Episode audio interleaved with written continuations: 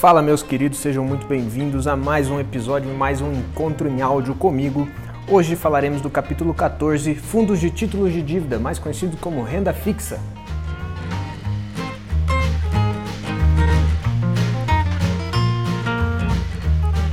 Então, pessoal, ele fala que nos fundos de títulos de dívida ou fundos de renda fixa, as regras da matemática ou a receita de bolo que existe nos fundos de ações passivos também se replica. Os fundos de títulos de dívida também são melhores quando escolhidos de forma passiva. E ele fala que talvez ainda com mais força que fundos de ações. Isso porque só um fator domina o retorno dos títulos de dívida da renda fixa é o nível da taxa de juros. Aqui no Brasil nós estamos com uma taxa de juros de 2% ao ano, mas lá nos Estados Unidos, em muitos países desenvolvidos, ela chega a quase ficar negativa. E aí ele já começa falando por que, que um investidor inteligente ou um investidor de bom senso deveria ter títulos de dívida. E ele começa explicando as ações realmente no retorno histórico oferecem uma rentabilidade muito maior que títulos de dívidas. Só que existem três pontos a serem considerados. O primeiro é que o longo prazo nada mais é que uma série de curtos prazos. E durante vários curtos prazos, as rendas fixas ultrapassam o retorno das ações e da renda variável. O segundo ponto é que ela reduz a volatilidade da carteira.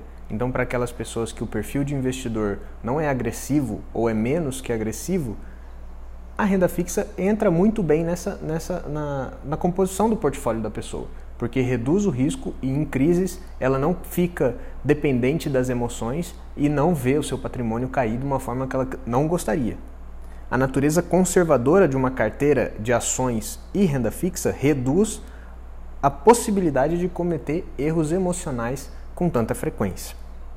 E o terceiro ponto é que, embora os retornos dos títulos de renda fixa estejam perto dos níveis mínimos que já existiram, eles ainda são maiores que os dividendos médios das ações do S&P 500. O retorno médio deles é de 3,1% ao ano e o dividendo das ações de 2% ao ano. Mas ele também fala para a gente tomar muito cuidado, porque renda fixa também tem parcela de risco. E muita gente acha que não, que é só investir num tesouro direto da vida, que não tem risco envolvido, mas tem sim, e tem vários riscos envolvidos.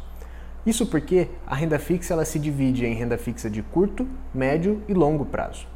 Quanto mais longo é o prazo de uma renda fixa, mais riscos ela tem.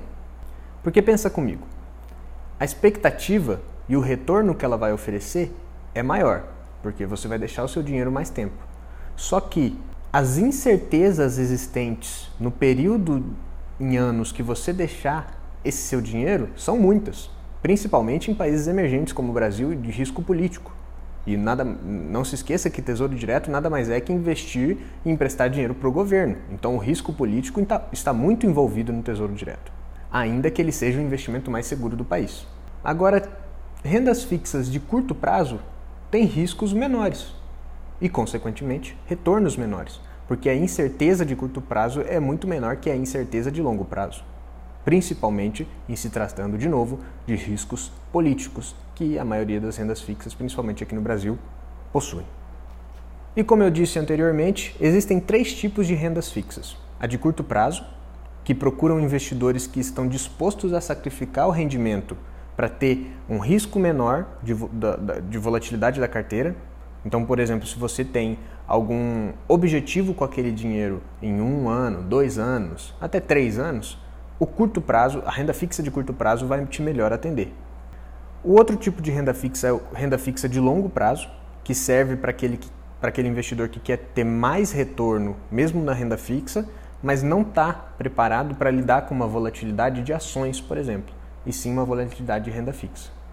E o terceiro tipo de renda fixa é de prazo intermediário, que busca um equilíbrio entre menos riscos e um pouquinho mais de retorno que as de curto prazo. E ele continua falando que, como nos fundos de ações, os fundos de títulos de dívida e títulos de dívida leia-se renda fixa, então vou falar de novo. Como os fundos de ações, os fundos de renda fixa ativamente geridos ficam para trás dos seus benchmarks de fundos passivamente geridos. Por quê? Por conta da matemática dos custos. fundos de renda fixa ativamente geridos têm muitos custos envolvidos. Lembre-se, a matemática é a primeira das ciências e a mãe da segurança. Elimine os custos. E aí ele começa falando sobre os três grandes segmentos da renda fixa: as de vencimento, de curto, médio e longo prazo, e as de qualidade, rendas fixas de governo, uma qualidade maior, porque o governo teoricamente é muito mais seguro que qualquer uma empresa privada de qualquer país, e as rendas fixas de empresas. Você não corre o risco e não tem a volatilidade das ações das empresas, mas também existe um risco ali, porque se a empresa quebrar, ela não vai te pagar a renda fixa que você comprou dela. E o estudo que ele trouxe é que 85% de todos os fundos de renda fixa ativamente geridos, em todas essas categorias, curto prazo, médio prazo, longo prazo, de governo e de empresas, perderam para o benchmark, que era o fundo de renda fixa passivamente gerido. Tudo por conta de cobrar custos maiores e não entregar todo o retorno que ele promete ao investidor. Mas como seria investir em rendas fixas passivamente? E aí ele traz duas opções aqui. Aquela mais comum, que é dividida em 50% renda fixa de governo e 50% renda fixa de empresa privada, e aquela um pouco mais segura, em 75% renda fixa de governo e 25% em renda fixa de empresa privada. E ele finaliza falando que a realidade dos fundos de renda fixa são iguais às dos fundos de ações. A gente tem que tomar cuidado com as mesmas coisas. Primeiro, uma ampla diversificação, bastante diversificação, custos reduzidos, pouco custo, baixo custo, pouco giro de carteira, então poucas vendas e sempre pensando no longo prazo, eficiência fiscal para pagar imposto, foco no acionista e no cliente e sempre uma estratégia de longo prazo a gente pode perceber aqui que ele poderia fazer outro livro só falando de fundos de renda fixa passivos com todos os mesmos argumentos que ele fala nos fundos de ações passivos. Mas ele não vai fazer isso, ele preparou um capítulo aqui que é o que eu estou falando para vocês e o capítulo foi basicamente isso. Se você ficou com alguma dúvida desse capítulo de fundos de renda fixa, que foi bem curtinho e claro, vocês podem ter ficado com dúvida, eu quero que vocês vão lá no meu Instagram, Felipe Vidotti, e comentem comigo. Fala, ô Felipe, eu vi o, o, episódio 12 do podcast dos fundos de renda fixa e fiquei com algumas dúvidas. Como eu faço para comprar uma renda fixa de empresa? Como eu faço para comprar uma renda fixa de governo do mercado americano ou do mercado brasileiro? Como eu faço isso? Se você ficou com essas dúvidas, manda mensagem lá que eu vou te responder. Até mais, gente. Eu te vejo no próximo episódio, o capítulo 15, ETFs. Ai, que beleza. Tchau, tchau.